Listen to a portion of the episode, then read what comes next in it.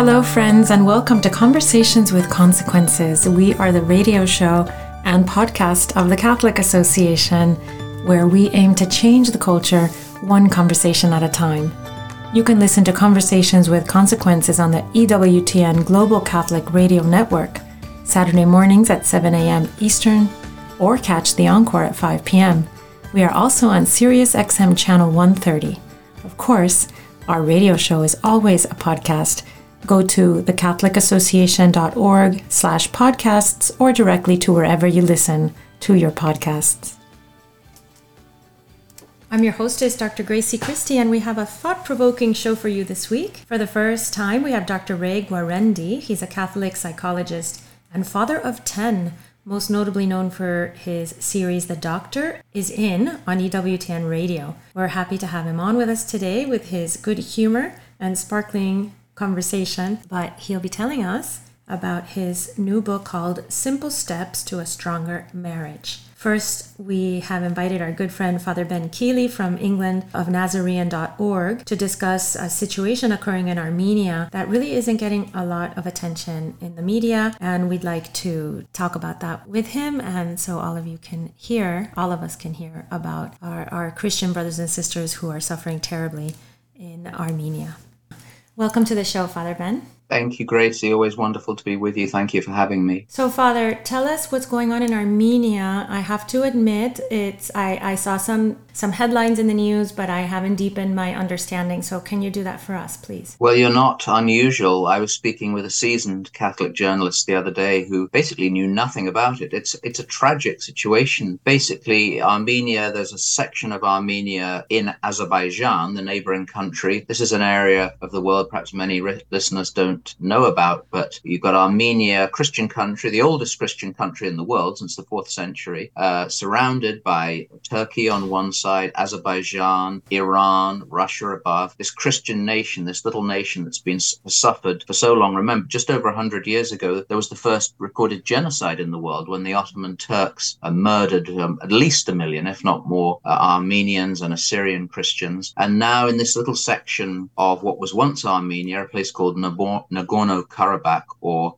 as the Armenians call it, Artsakh, the Azerbaijanis, a Muslim nation, are blockading the only corridor, the only road from Armenia into this section, which is made up of Armenian nationals, Armenian majority. They're blockading this area called the Lachin Corridor. In other words, and this has been happening since December. We're not hearing much in the news about it, but they're starving them. They are literally starving these 120,000 men, women, and children to death. But just today, a senior figure who's worked with the European Court, I believe, has said a potential genocide is on the horizon. They're denying them food, they're denying them medicines, they're denying them water, because it's basically an ethnic cleansing. They want the Armenians out, and the Azerbaijanis have said they will then put 150,000 Azerbaijanis in. And meanwhile, the world, as you said, and as I say, you're not alone, Gracie, the world seems not to be taking any notice. There are all kinds of reasons for that, but it's something that Christians, at least, should really have some concern about. Is this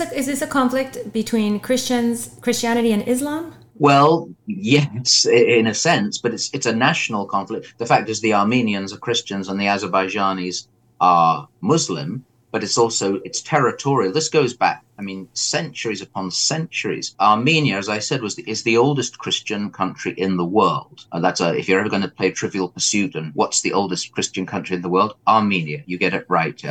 And so this section was always Armenian. One of the things people say about when others are claiming their territories, always go to the graveyards, and you see, of course, the graveyards are full of Armenians. So they've been fighting for centuries. The Ottoman Turks controlled it. What happened then under Stalin, as we know, Stalin tried to, as it were, heal a lot of these, or not really heal, but suppress these divisions between nations. But when the Soviet Union collapsed, all this fighting began again. There was full-scale war in the 90s and then another war in 2020. The point is it's land and culture, and the Azerbaijanis now are claiming it's their land, and they're also, though, destroying the heritage of Armenians. They're knocking crosses down, burning down churches. I saw exactly the same thing, funnily enough, when I was in Iraq, that ISIS did the same thing. It dug up, you might remember, Christian graves to try and prove, as it were, oh, Christians were never here. And the Azerbaijanis are doing exactly the same thing. However, this little group of Christians are being starved, as I said. They're cutting everything off, including all food and medicine, and then they want them to give up and then leave, and then the Azerbaijanis will just push their own people into the place. The problem is, Gracie, that Azerbaijan is in theory a friend of the United States and the West. It's meant to be a sort of an ally against Iran. The problem is the US and Europe is trading in arms with the Azerbaijanis. The Israelis are giving arms to the Azerbaijanis. This little country, Armenia, this little Christian country is in the middle of all this world geopolitics. But we always try and focus, I know when I'm on your show, we always try and focus on the people and especially the Christians. Why do we care about the Christians? Well, first, because we're Christians. We care about our brothers and sisters. But then this little nation of Armenia in the middle, as I said at the beginning, of all these other countries, we need a little Christian nation like that to be a force for good in the area. So I just once more alert your listeners to prayer and advocacy. You're probably about to ask me, well, what could we do? This is really a thing that people need to speak to their congressmen, women, and representatives about. I know work is going on at the moment in the Congress about trying to address this issue, but we're weeks away from people starving to death. Actually, weeks away. People are dropping down already, that they're not having surgeries, etc. The old and obviously the very young are extremely vulnerable. But imagine if you, and where you are down in Florida, imagine if it was cut off and there was no food, no medicine, nothing coming to you, and there was no way of it, and the world was taking no notice. I mean, it wouldn't happen, of course, but it's terribly shocking. It is. It's terribly shocking. And about the analogy I would use is the U.S. and Canada. If you imagine up at the border between the U.S. and Canada, where my charity's based in Vermont, if you look up at the top of America, you've got Vermont. Imagine there was just a small section then as you went into Canada, which was like a state, the size of a small state, which are basically full of Americans, but it's in Canada. This is basically what it is. So there's a section of Azerbaijan, which is full of Armenians, and it always was. So what's happened, again, if you look at the analogy between the US and Canada,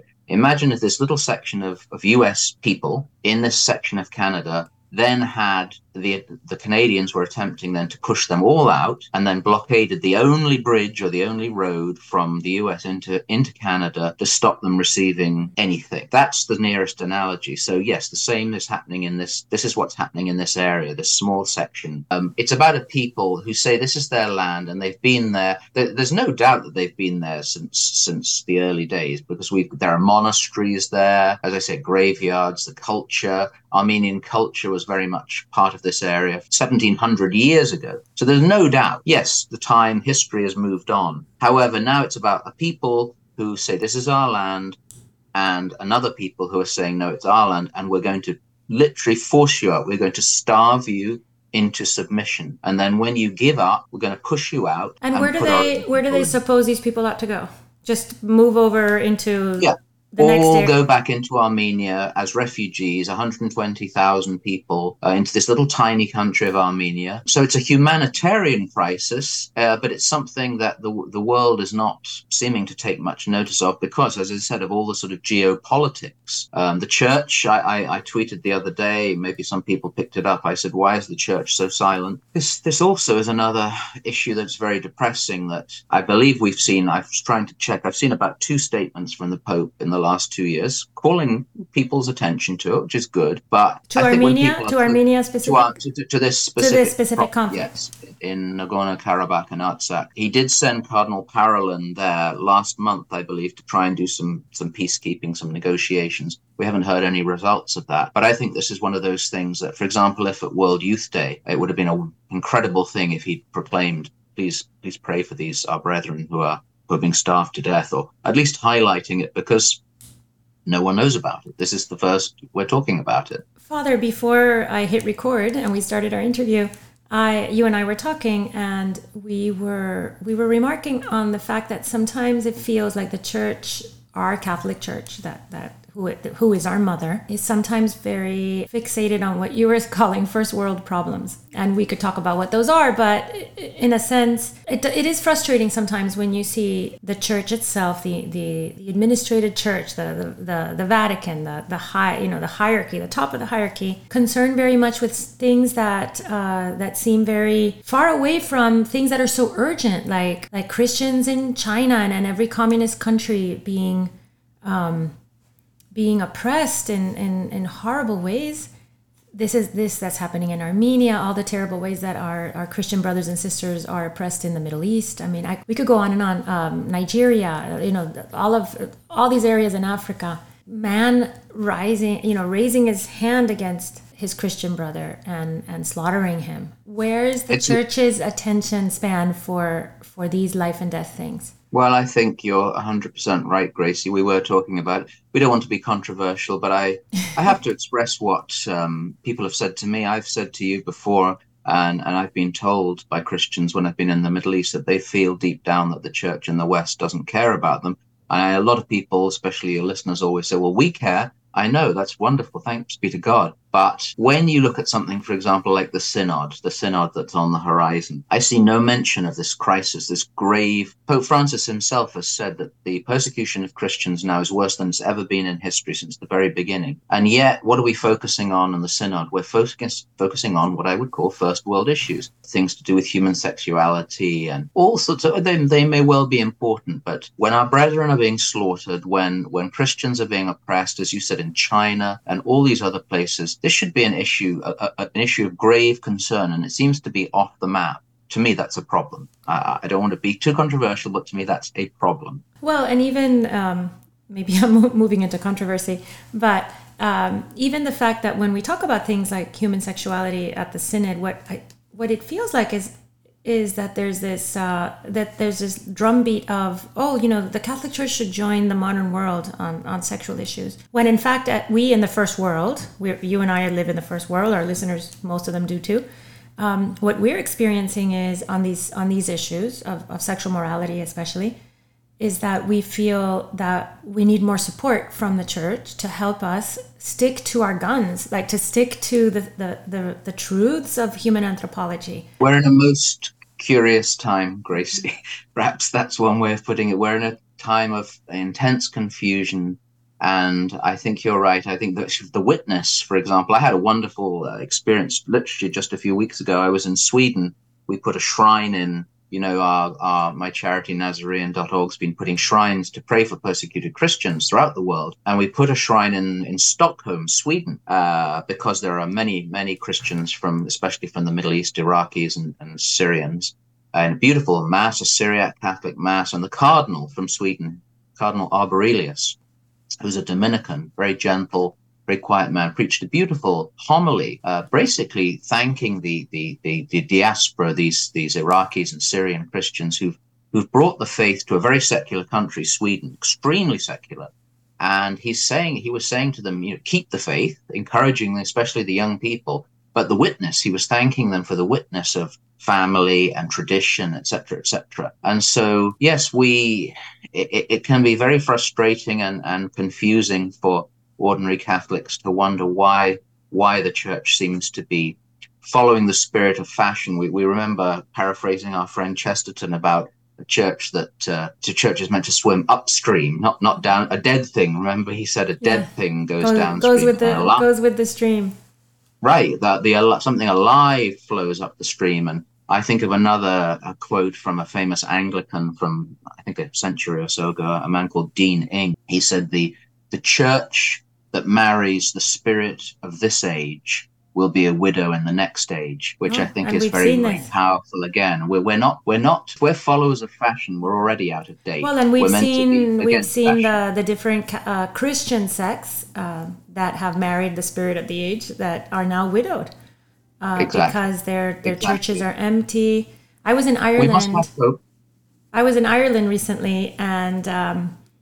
I was shocked by, well, I'm always shocked when I go to places like England and Ireland that all these churches and abbeys and monasteries, and they were built by Catholics for Catholics, taken over by the Protestants. And now you go back and in Dublin, for instance, we visited these beautiful churches that were Catholic, that were taken over by the Church of Ireland, which is Protestant.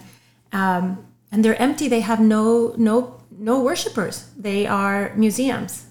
They're widowed. This is the death of European culture.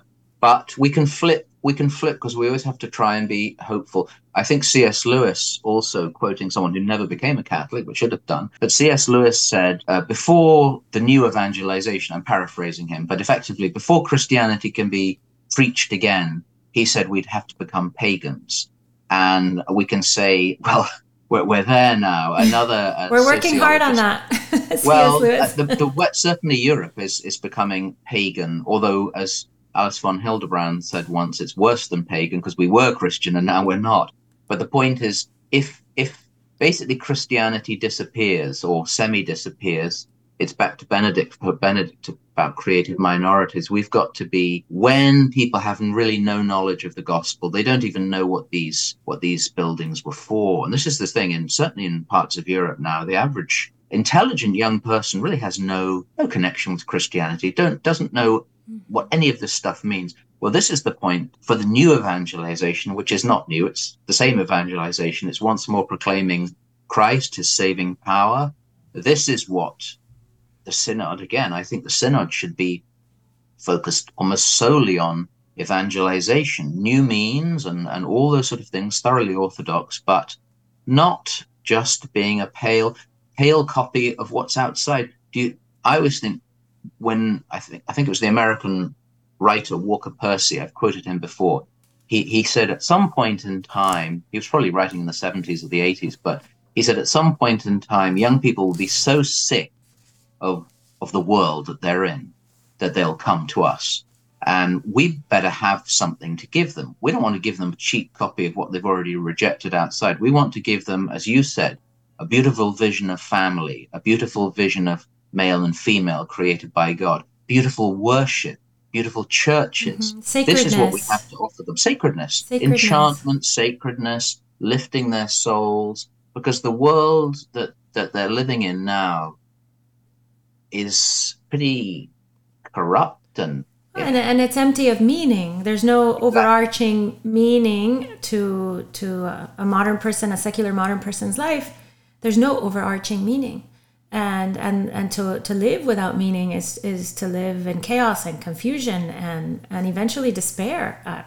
We claim just the gospel. Just a week or two ago, the gospel was about the pearl of great price and the treasure found in the field. We claim that we have found the pearl of great price, that we have found the treasure worth selling everything for. So often that we don't seem to appear that we have found the pearl of great price. We're meant to be saying to people in the world, this is it, we've got the treasure. Not in a triumphal way, but to say, we have something so incredible to give you that you've really been searching for. It's back to Augustine, our hearts are restless until they rest in you. This is evangelization, saying to people, we have what you're looking for, but let's not give them a horrible, cheap copy. Because for a start, whenever the church tries to copy the world, it always fails. It's always not very good. It's like some of those cheesy programs the church used to make in the 1970s. The kids just laugh at them. It's not good quality. Mm-hmm. Father, you said, going back to what you said about being pagan, today's modern pagan sensibility, I agree with, I forget who you said. C.S. Lewis. That it's worse. No, you said somebody said it was worse. Yeah. Now than before. Yes. Alice von Hildebrand. And I think about that a lot, and I think that one of the reasons it's worse is because when a modern pagan is walking around, he thinks he knows what Christianity is, and he's already rejected it because he's been told it's been tried and found wanting, and he's been told lies about what Christianity means. That it's a patriarchy and that it's oppressive and that it's and that it stands between man and man's ultimate flourishing, right? As an oppressive power structure that's going to keep him from his real flourishing and his fulfillment.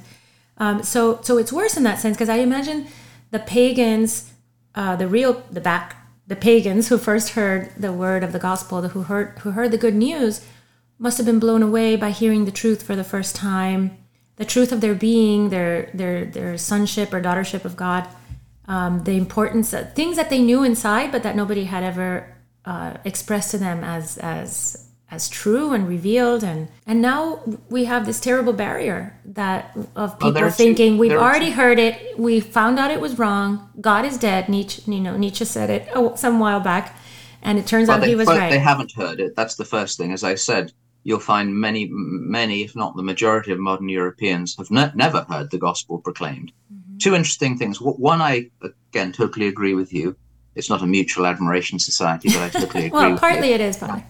Partly, yeah. But that's why you keep having me on, Gracie. But I think back to, we think back to that moment in the Acts of the Apostles when Paul goes to the Areopagus in Greece. Yeah. And Paul, the evangelizer, this incredible man, and he speaks to them. He preaches to them in language they understand. And we remember that line in the Act. It said, some laughed at him. Some said, we will hear more of this. But also we hear the names of some of the converts. Some were converted right then, but we hear some of their names, Dionysius, the Areopagite, etc. So I think we're in that world. Something very interesting, which is also positive, because we're trying to be positive, at least here in England and also in parts of Europe. Some interesting things are happening. Some people who've come from as it were the extremes, even sort of extreme feminists, etc., etc. There are people who are moving towards first and foremost faith in Christianity. I but it was a conference recently when several women who had been on what we might call the extreme feminist side are moving, seeing what has happened to women, etc., and to the role of women, are coming towards us, even privately saying that they're heading towards Christianity. And there are conversions to Catholicism, because obviously one has to end up with the complete truth if you're following the truth.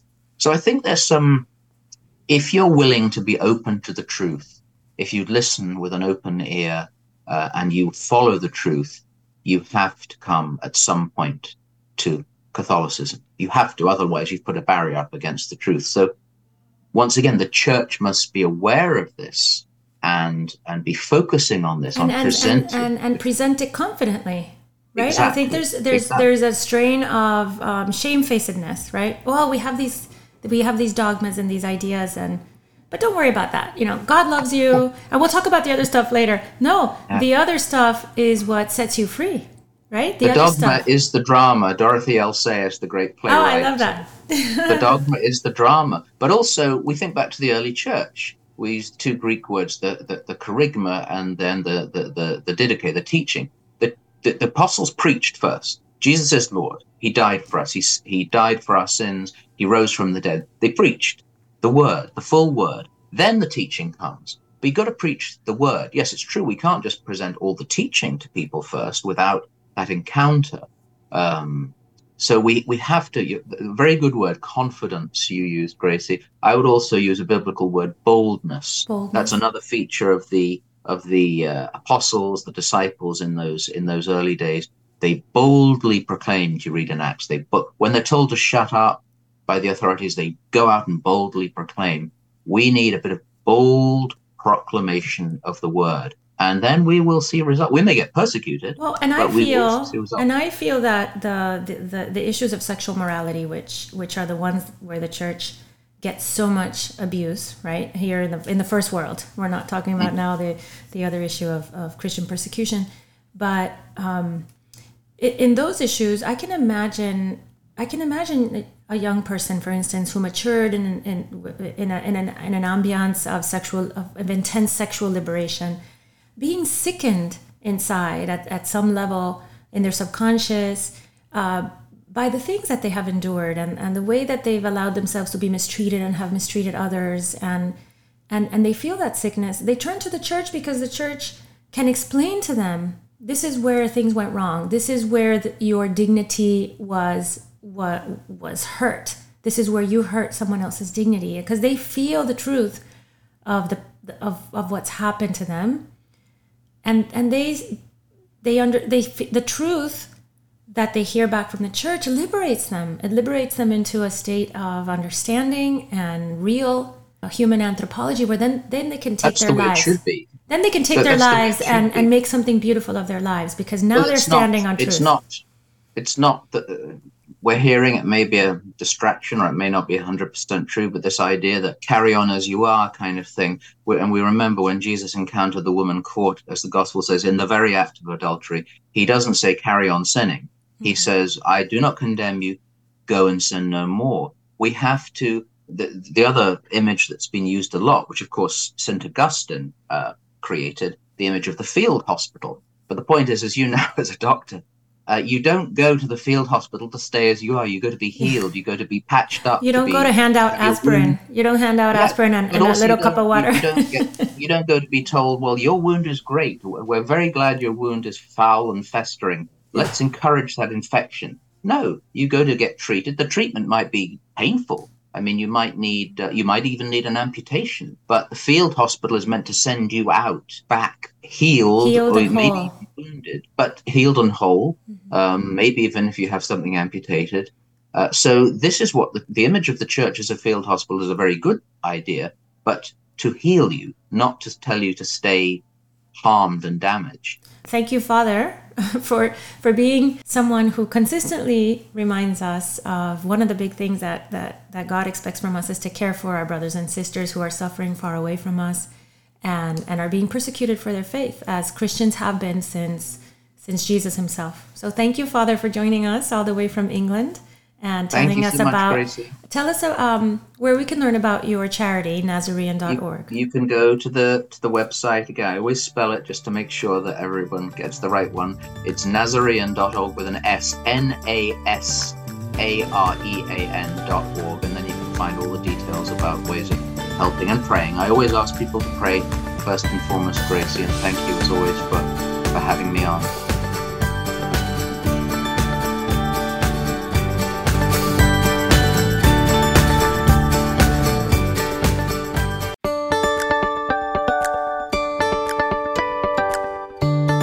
Welcome to the show, Dr. Ray. Thank you, Gracie. Dr. Ray, you are a Catholic psychologist and the father of 10. You beat me by 100%.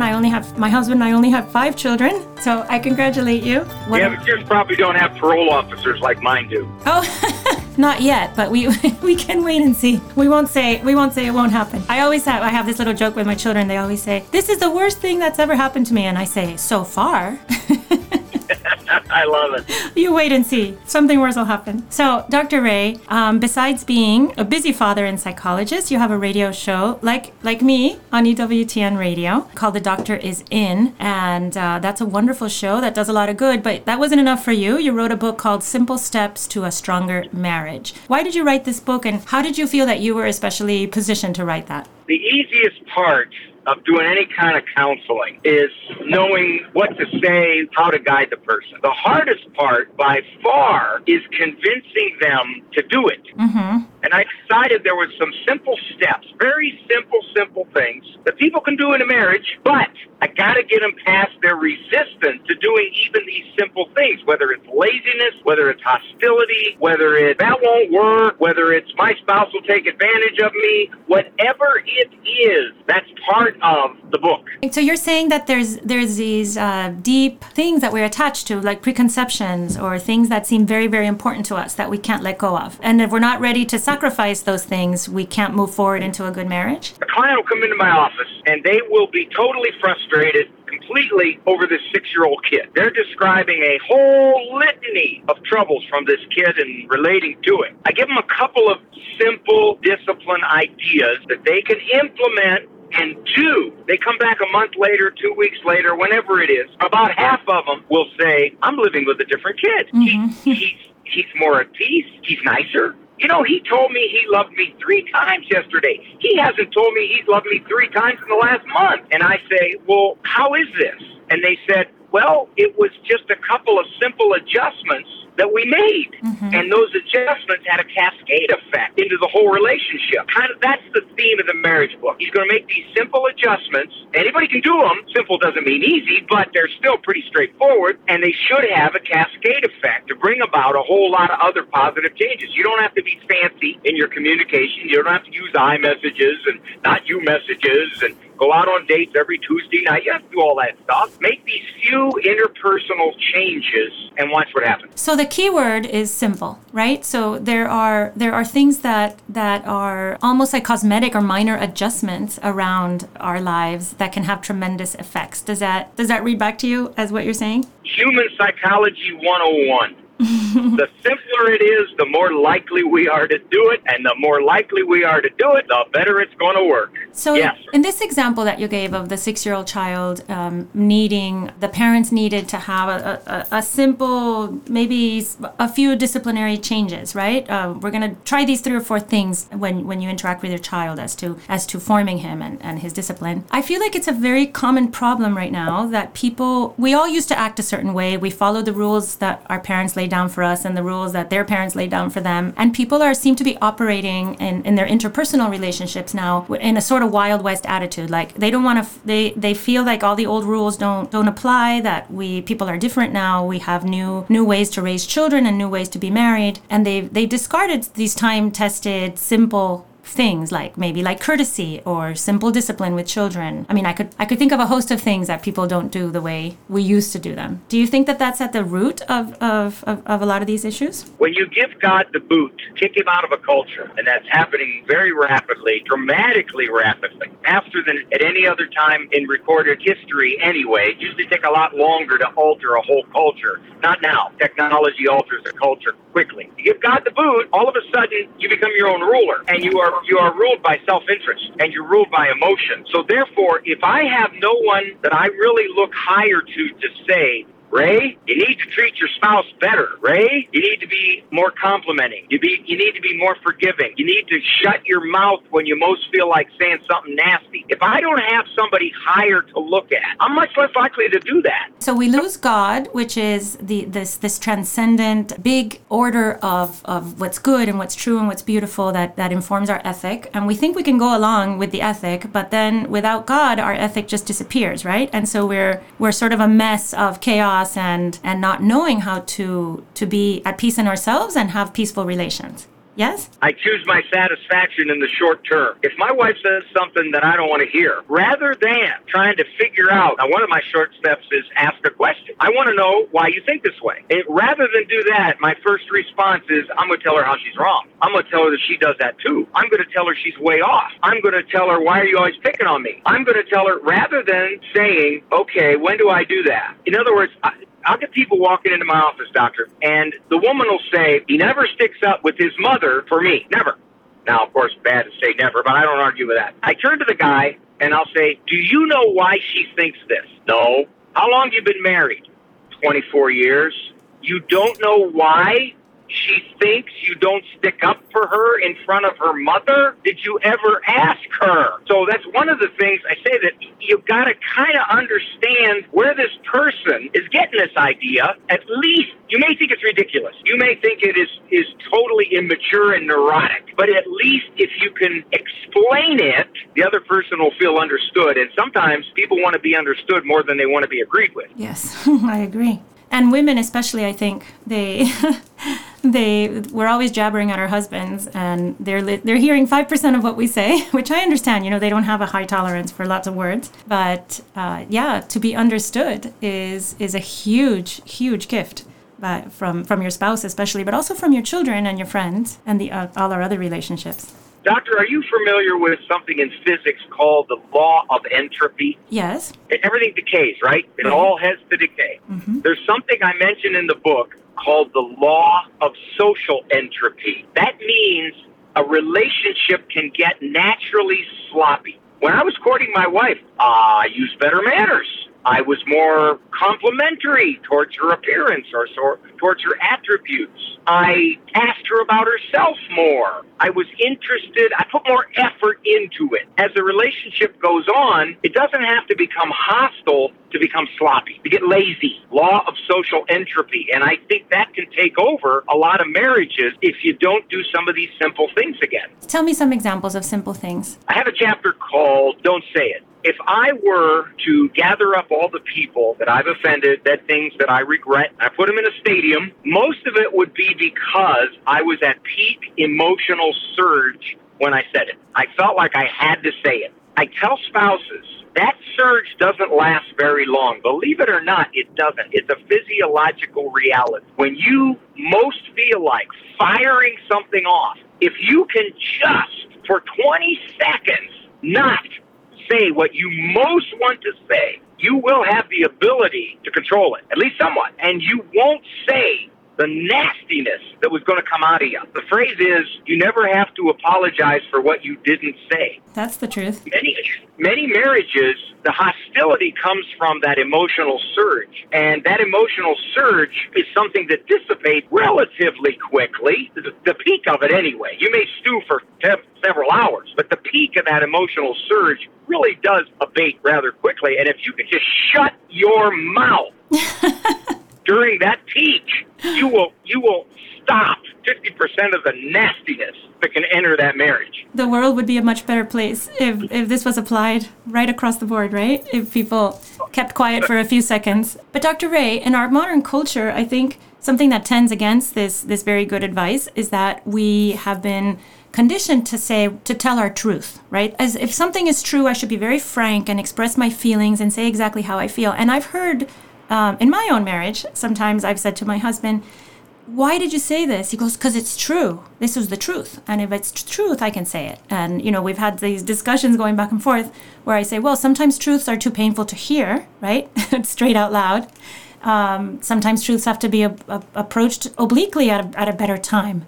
How does this modern insistence on the truth fight against a good marriage? If you want to damage some of your relationship, make sure that you are totally transparent at all times. A recipe for disaster. I think that you might not want to wear that dress. It just really doesn't make you look good. It makes you look fatter than you are. Now, that may be true. If you go and poll 100 people, 97 of them are going to agree with you. So what? It's a stupid thing to say. That's one. So total transparency is dumb. It's like the guy who says, well, honey, I just want you to know that sometimes I look at other women and I really think, wow, they are way more attractive than you. I just wanted to tell you that in total truth and transparency. You idiot. Shut up. Okay? Conversely, if she says, well, I have to tell you, sometimes I think that you are a major league jerk when you think like that. Well, that's probably not a good truth to say either. The other thing is feelings are not truth. I may feel a certain way, and I may feel, well, therefore, because I feel that, it's the truth. No, it isn't. It's your feeling. Doesn't mean it's truth. Be very careful when you claim that what you're saying is the truth. Yes, there are certain moral truths. Gravity is a truth. But many of my feelings are not truth. They are my feelings for that moment. And if I attach them to truth, you're done. You can't answer it because I've already established I have truth, you don't.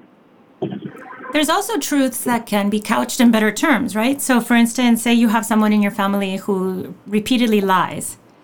You can say say it's a mother-in-law. Your mother's always lying. She's a liar. That's a very different way of saying something like, we have to be careful when we talk to your mother. Sometimes she doesn't quite come out and tell us, what's actually happening, right? There's soft ways to say things. Yeah, you can say, I'm not always sure what to believe. Yeah.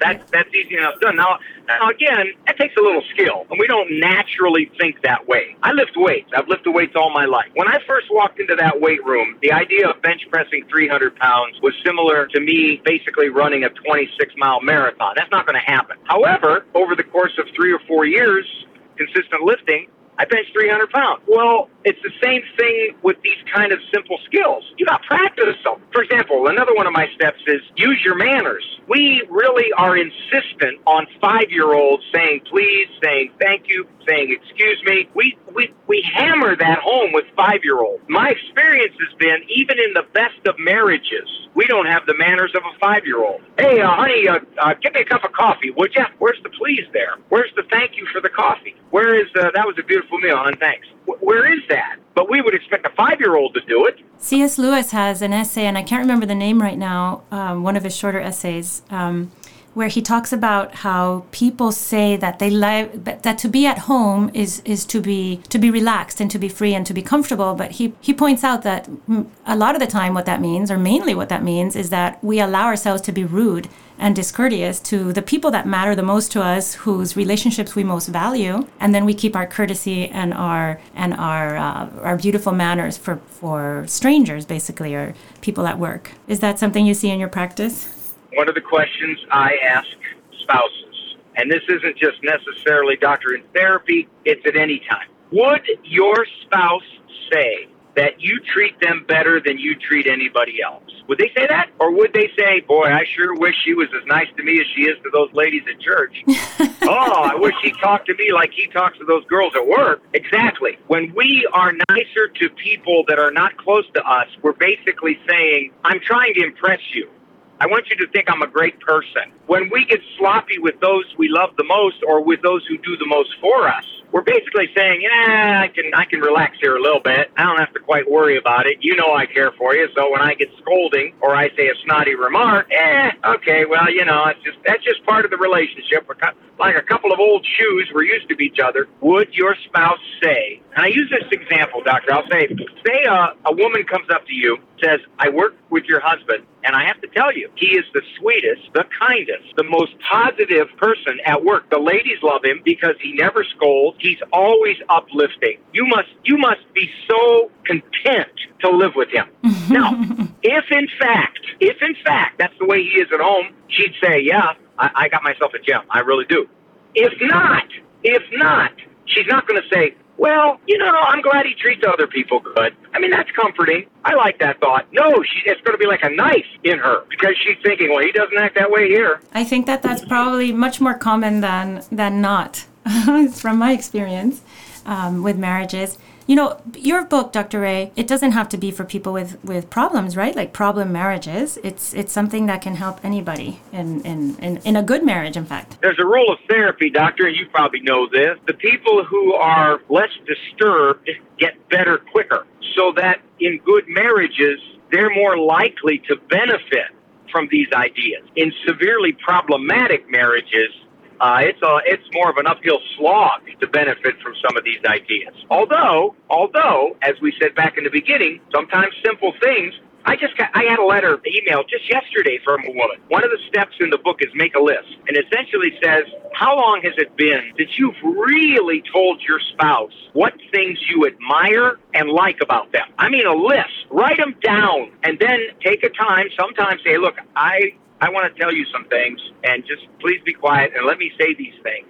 And she said she had struggled with her husband. They had been married many, many years. She made this list out. He didn't want to hear it. He basically said, no, I don't need to hear it. She goes, I want to tell you. And she wrote down, she said, I couldn't believe how many positive things came to my mind when I thought about it. I was caught up in all my frustrations, and that was just dwarfing everything else. She said, I had 27 things on my list. He couldn't believe what I was saying. In some respects, he didn't even know she thought that. And I kind of said, well, why didn't you tell him before this list? And she said, what a change it made. That little thing like that. I can believe it. The person closest to you, to know that they value you, and they see your virtues and how hard you try, even though you fail all the time, but that you keep getting up in the morning and trying again. That's a beautiful thing to acknowledge. It has to fill you with warmth and strength, no, for the next day's struggle. Dr. Ray, thank you. Well, you're welcome. I'm so glad to be with you. I just have to tell you, I did a variant of that with my wife. I wrote the list out of what I most admired about me, and then I had her sign it. Oh, okay. I'm going to try that with my husband. It'll help him. Dr. Ray, thank you very much. Tell our listeners where they can buy your book, Simple Steps to a Stronger Marriage, and also when they can listen to your show on EWTN Radio. It is on 1 o'clock Eastern Time every day. Also, they can get the book at the EWTN catalog. They can get it at Sophia Press, or they can get it on my website. My website books are signed at drray.com, drray.com. Well, I'm buying one right now. I think maybe 3 for me and my 2 married children. So thank you so much, Dr. Ray. You're a breath of fresh air and so helpful to so many. We appreciate having you. Thank you, Dr. Christie. I'll talk to you. And now, Father Roger Landry offers us, as is customary, a short and inspiring homily to prepare us for this Sunday's Gospel. This is Father Roger Landry, and it's a privilege for me to be with you. So we enter into the consequential conversation the risen Lord Jesus wants to have with each of us this Sunday, when Jesus will give us another parable about a vineyard, this time one leased out to tenants who, rather than paying their rent, beat and kill the servants sent to collect it, and even murder the owner's son when he comes to speak to them. What Jesus says has both a very important historical meaning as well as a crucial actual. For us to understand its present significance, though, we first need to grasp the historical lesson Jesus was teaching his original listeners. With the image of the vineyard, Jesus was summarizing God's relations with the Jewish people. As God himself said through the prophet Isaiah in the Sunday's first reading, "The vineyard of the Lord of hosts is the house of Israel, and the people of Judah are his pleasant planting." The vineyard is ultimately all of God's people, all of the children he created. And we're meant to work and cultivate the vineyard he has put into our hands. But God gave the house of Israel more than just stewardship over the great natural endowment of creation, like he had given to other nations. He also made Israel stewards of a greater gift, the covenant he had established with the human race. Through Isaiah, we see how much personal care God took in preparing the vineyard of Israel. Isaiah tells us he dug it and cleared it of stones and planted it with choice vines. He built a watchtower in the midst of it and hewed out a wine vat in it. God himself, in other words, had done all of the hard work building the infrastructure of the vineyard, clearing it so that it could produce fruit, putting a watchtower in it to guard for animals coming to eat the fruit, establishing a wine press so that the fruit could immediately produce joy. He gave the house of Israel the relatively light task of maintaining that vineyard and bearing fruit from that covenant. But what happened? God tells us through Isaiah that he expected it to yield grapes, but it yielded wild grapes. It had the appearance of growth, the outward show of fruit, but the fruit was worth nothing. Fruit is always interpreted as acts of love, justice, goodness, and faith. That's not what God found. He discovered rather bloodshed. So the owner of the vineyard, God the Father, as Jesus tells us in the gospel parable, sent his servants, the prophets, to remind them of their need to produce good fruit from all God's gifts, and to teach them by word and example how to do so. But the reaction was to beat and kill the messengers. So God the Father sent others, more than the first, Jesus says, and they treated them the same way. This is precisely what happened to God's prophets, almost all of whom were killed. Jesus, in fact, would later lament over the holy city Jerusalem because it was the site of the execution of so many prophets. "Jerusalem, Jerusalem," he cried, "the city that kills the prophets and stones those who are sent to it." Jesus tells us that after all of those unjust deaths, his father, the landowner, sent his son to them, saying, "They will respect my son." But rather than respond with gratitude to yet one more chance, they said to themselves, "This is the year. Come, let us kill him and get his inheritance." And Jesus says, "They seized him, threw him out of the vineyard, and killed him." When Jesus said those words, he was telling them precisely what was occurring in their hearts at that very moment and prophesying what would happen within a fortnight. That sentiment, "Come, let us kill him," reverberated throughout Pontius Pilate's courtyard as they screeched, "Let him be crucified, let him be crucified." What was essentially going on within their hearts was that they didn't want to be stewards of the vineyard, but owners. They didn't want to have a god over them. They wanted to be gods themselves. Like power-hungry princes who kill any other claimants to the throne, they killed anyone who tried to teach them otherwise. The great English writer C.S. Lewis once said that the devil always tries to get us to think we're owners. He wants us to say, like a whining baby on its most selfish days, "Mine. It's my life, my work, my money, my family, my future, my Sunday. Mine, mine, mine." The first Sunday of October is Respect Life Sunday, when we pray and recommit ourselves to living and proclaiming the gospel of life. And we see how the devil has insinuated the lies C.S. Lewis describes in the hearts of all those who justify abortion, euthanasia, and other life-attacking practices. Pro-abortion leaders, for example, trumpet the diabolical idea, "It's my body, it's my choice." But their child's body is not their body. Not even our body is our body. We're stewards, not owners. Once the devil, however, has gotten someone to start thinking he or she is an owner and not a steward, disastrous consequences follow, something we've seen happen more than 60 million times in our country since the legalization of abortion in 1973. We see the same diabolical seduction at work among those people who are pushing for euthanasia under various euphemisms like physician-assisted suicide or medical assistance in dying. People say, "It's my life. I'll determine when it ends." But it's not their life. Once again, we're stewards, not owners. It's no surprise that once people start to think that we, rather than God, are the Lord of the living and the dead, that other atrocities ensue, like involuntary euthanasia, which is nothing short of murder. In the Netherlands, for example, doctors have started to determine when life is worth living and have been taking upon themselves the decision whether to try to help the patient get better, which is their duty, or try to put the patient to sleep like an animal. Many senior citizens who are sick don't want to go to the hospital in the Netherlands, because they fear their doctors will kill them without their permission.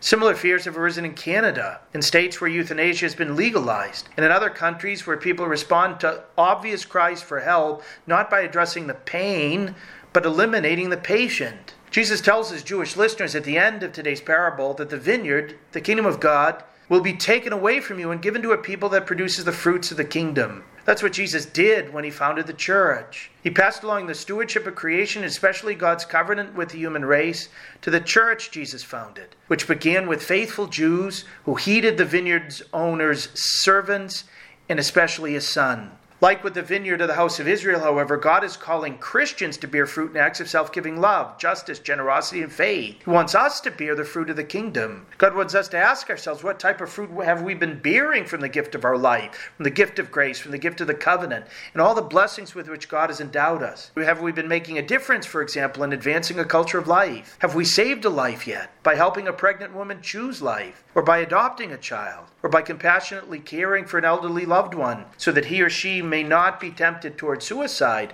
but help to entrust himself or herself to the Lord and bear the fruit of love in the midst of suffering?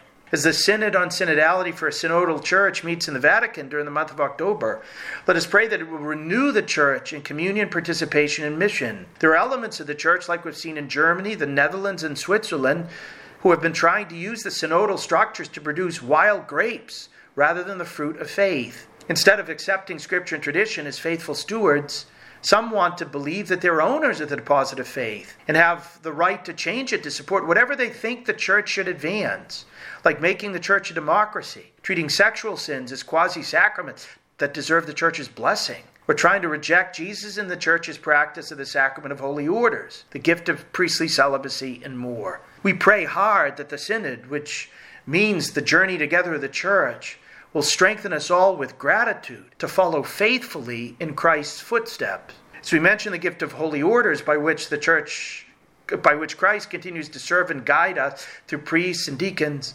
I'd like to ask you to pray with me in gratitude. 25 years ago this Sunday, with 30 classmates from the North American College, I was ordained a transitional deacon by Cardinal Edmund Sciocca at St. Peter's Basilica in the Vatican. There's great meaning to the fact that every bishop and every priest is first a deacon, ordained to imitate Christ the deacon, the Greek word for servant, who came not to be served but to serve and to give his life as ransom for many. Like St. Stephen the deacon, St. Lawrence the deacon, St. Francis of Assisi the deacon, deacons are meant to help the whole church bear fruit in charity.